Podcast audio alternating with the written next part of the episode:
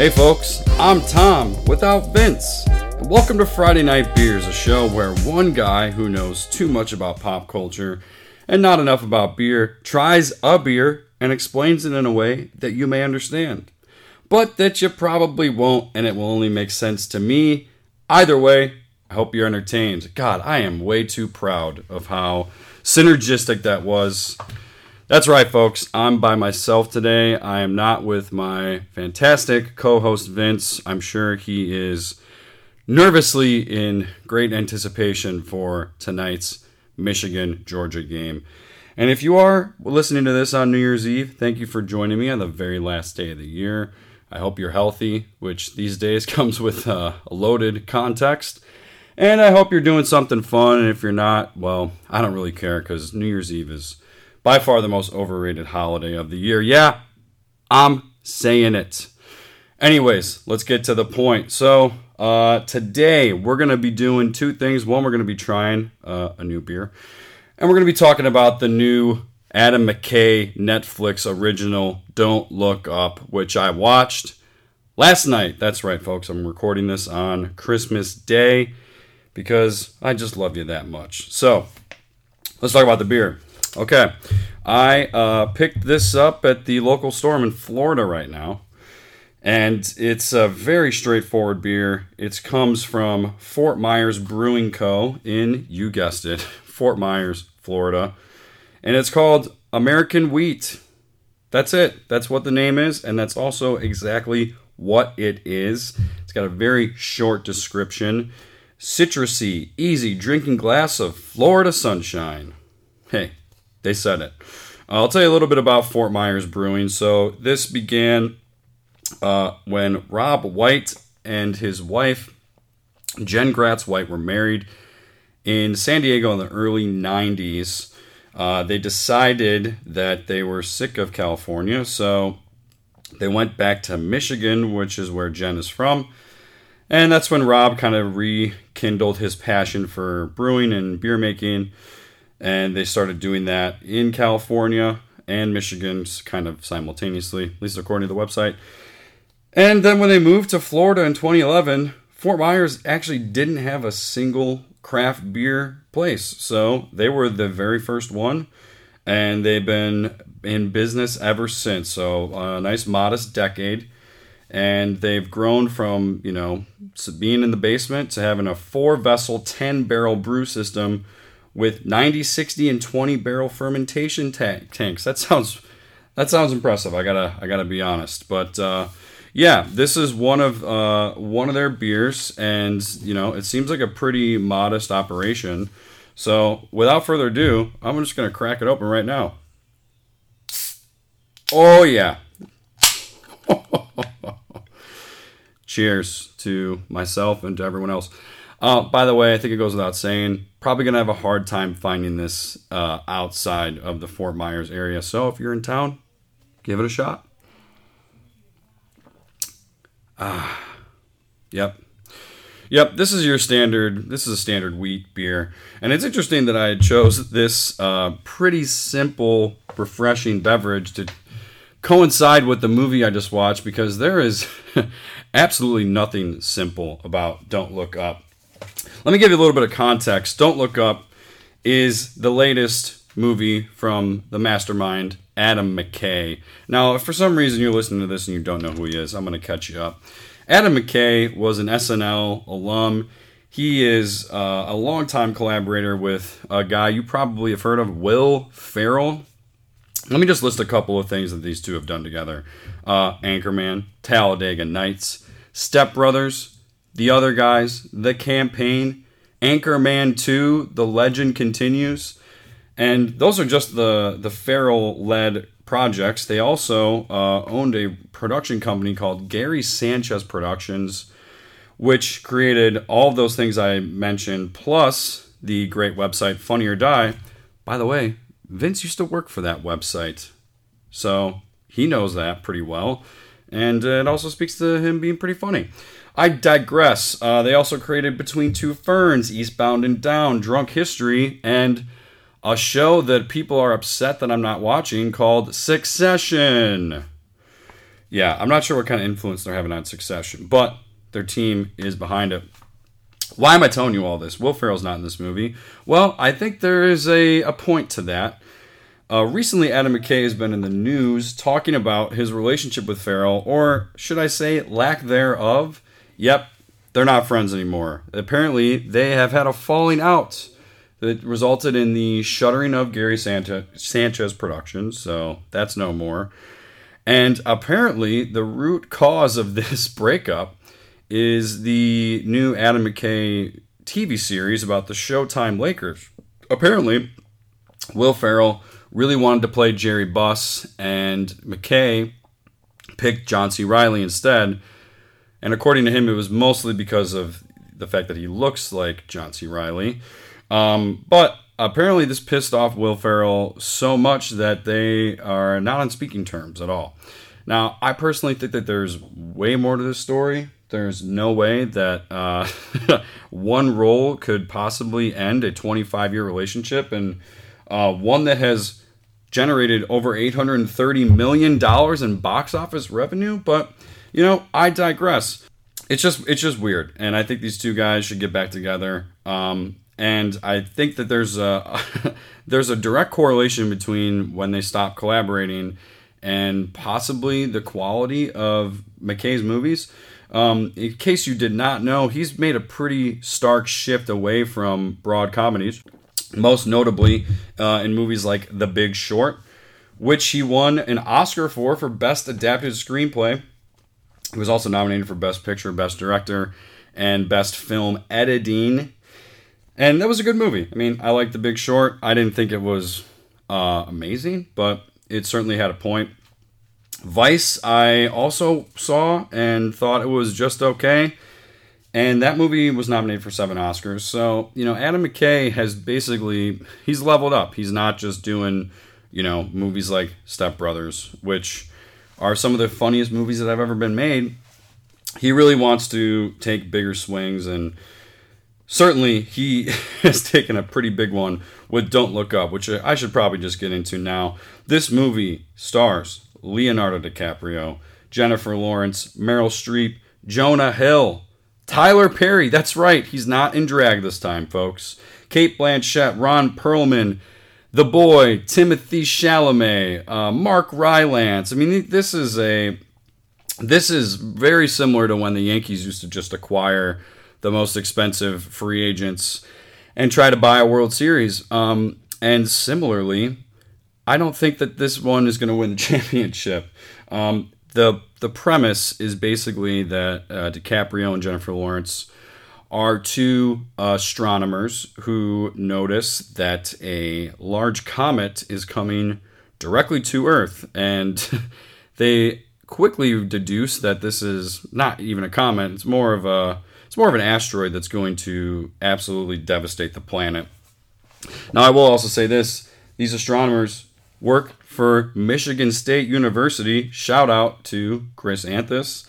And not shout out to Vince, because he can't stand the Spartans. So I'm not sure how the Michigan faithful feels about Michigan State being the institution that discovers a world-ending catastrophe. I mean, that's got to kind of stick in the craw of Wolverines fans and students alike. But, you know, I don't really have a dog in that fight. So I'm just going to throw that out there, and you can create your own context from it. After this happens, they being DiCaprio and Jennifer Lawrence, they try to go on a cable news show called The Morning Dip, which is just hilariously named. Oh, actually, it's The Morning Rip. I digress. It's definitely a satire of how people watch the news, and it's a winning satire, I have to say. Those are some of the funnier scenes in the movie, when it's, you know, Tyler Perry and Kate Blanchett kind of cracking wise, doing bullshit, but the point is that they don't take this very seriously. Leonardo DiCaprio is playing a guy who's pretty nervous, and he's kind of pathetic. He's got a pretty boring life, and he's not very charismatic. It's pretty much like the exact opposite of what we come to think of Leo. I don't think he's ever played a guy like this. And there's some Leo-ness that comes out at the end, but basically, they just position this very poorly. In particular, Leo's character, who's just not very good at the media thing. And Jennifer Lawrence is pretty good at it, but she's not polite. She doesn't want to do any of the, you know, the polite BS of, you know, television news. So they basically get dismissed. They also only go because they were previously dismissed by the President of the United States, played by the one and only Meryl Streep. God bless her. She's fantastic. She's really always been fantastic. They basically go to the White House and are delayed for an entire day from meeting with her. They basically shrug it off and they say, well, we can't really afford this right now because we're, you know, in the middle of, you know, a re-election cycle. But conveniently, later on, they change their mind because they are dealing with a political scandal that's eerily similar to the Brett Kavanaugh scandal. They decide, actually, this would be a welcome distraction. But the point is that they're ignoring just the root issue, which is that we're all going to die. Even Jennifer Lawrence's character becomes a like internet sensation because she says we're all going to die in a very aggressive way on television, and people just turn that into a joke. This movie is not subtle, okay? This is a movie about climate change. This is a movie about the politicalization of news media. Really, it's mostly about how, you know, how Adam McKay's cynical worldview is painted through the lens of the story. And I think part of the reason it's getting kind of shitty reviews from some people is that this is a touchy subject right now. It's not something that people are really not wanting to engage with. And I think that is affecting the view of the movie. If you just look at it as, you know, a satire comedy, I think that it's fairly good. There's a lot of very funny moments in this movie. It's a wide journey that the astronomers go on. You know, Leo's character kind of becomes the Dr. Fauci poster child of what is basically called like cometism. And again, not subtle, but there's people that don't even believe that the comet is coming. There's some people that think that it's a hoax. And there's a company that's frequently referenced throughout the movie called Bash. That's a very thinly veiled analogy for Apple. And they have one of these, you know, eccentric CEO types who thinks that they can, you know, profit off of the asteroid once he figures out that it's made of like precious metals. So, you know, he is also like influencing the politics of the president and the decisions of the president, which once again, it's a pretty direct on the nose commentary of how politicians can be, you know, influenced with money. And this is something that Adam McKay has been pretty locked in on for quite a while. You know, if you're surprised by this, or if this is something that's brand new to you, you probably haven't seen any of the Adam McKay dramatic films. But, you know, it's the Bash stuff I actually thought was pretty entertaining.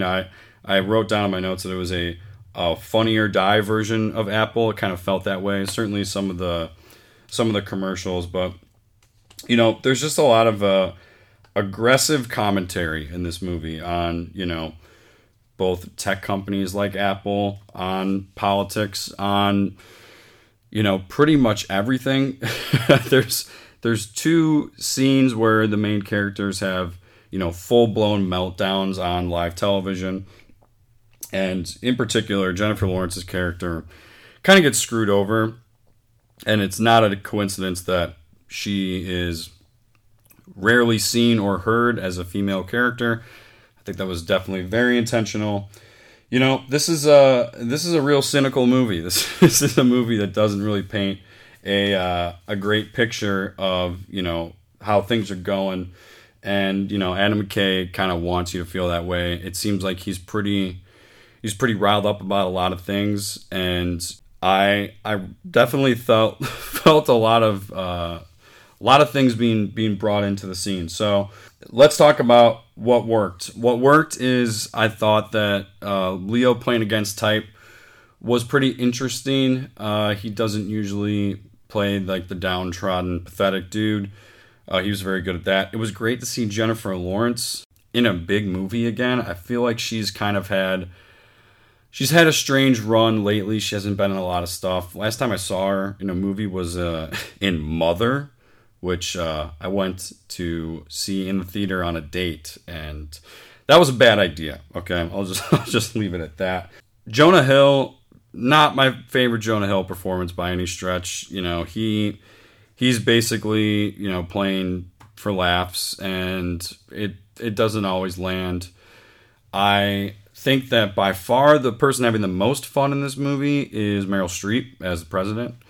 She's fantastic, and it felt like she really was having a lot of fun with this one. She doesn't really get to do things like this. I mean, she's done everything, but like she doesn't get to be like, you know, the center of attention joke wise. And I thought she did a pretty good job. If you're a Chalamet super fan, Don't get your hopes up. He doesn't show up till the latter third of this film, and it's a kind of a stupid part. So I don't really think that Chalamet people will be too pumped about that. And you know, I'm kind of on the fence about him to begin with. So he didn't really make or break the film. You know, it's not a spoiler to say that this movie does not have a happy ending. I mean, it's pretty much in the title. you know that this is gonna end with the planet blowing up because of, you know, human negligence. I will say that they did wrap up the Leo storyline pretty well without spoiling too much. He kind of goes through the car wash cycle of, you know, becoming famous, getting an ego about it, and then having a fall from grace that he, you know, learns from. I think that they handled that part well. Overall, I'm going to give this movie a 3.5 out of 5 Toms. It's a good movie. I enjoyed it. It's definitely not a Christmas movie. I don't know if anyone was expecting that, but I think that if you are someone who's going to be, you know, easily triggered by political themes, you should probably skip it. But if you can look at it for what it is, which is a satire and, you know, an attempt at making something funny out of something that's very not funny, then I think this is a movie for you. And certainly, you know, Adam McKay, you got to hand it to him. He is not afraid of saying how he feels.